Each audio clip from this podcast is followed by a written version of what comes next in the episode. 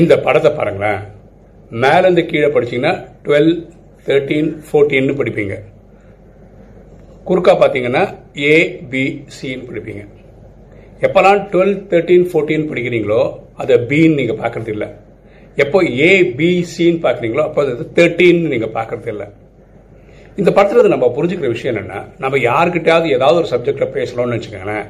நம்ம வியூ மாதிரியே இருக்காது அவங்க வியூ ஏன்னா அவங்கள பார்க்குற பெர்ஸ்பெக்டிவ் வேற.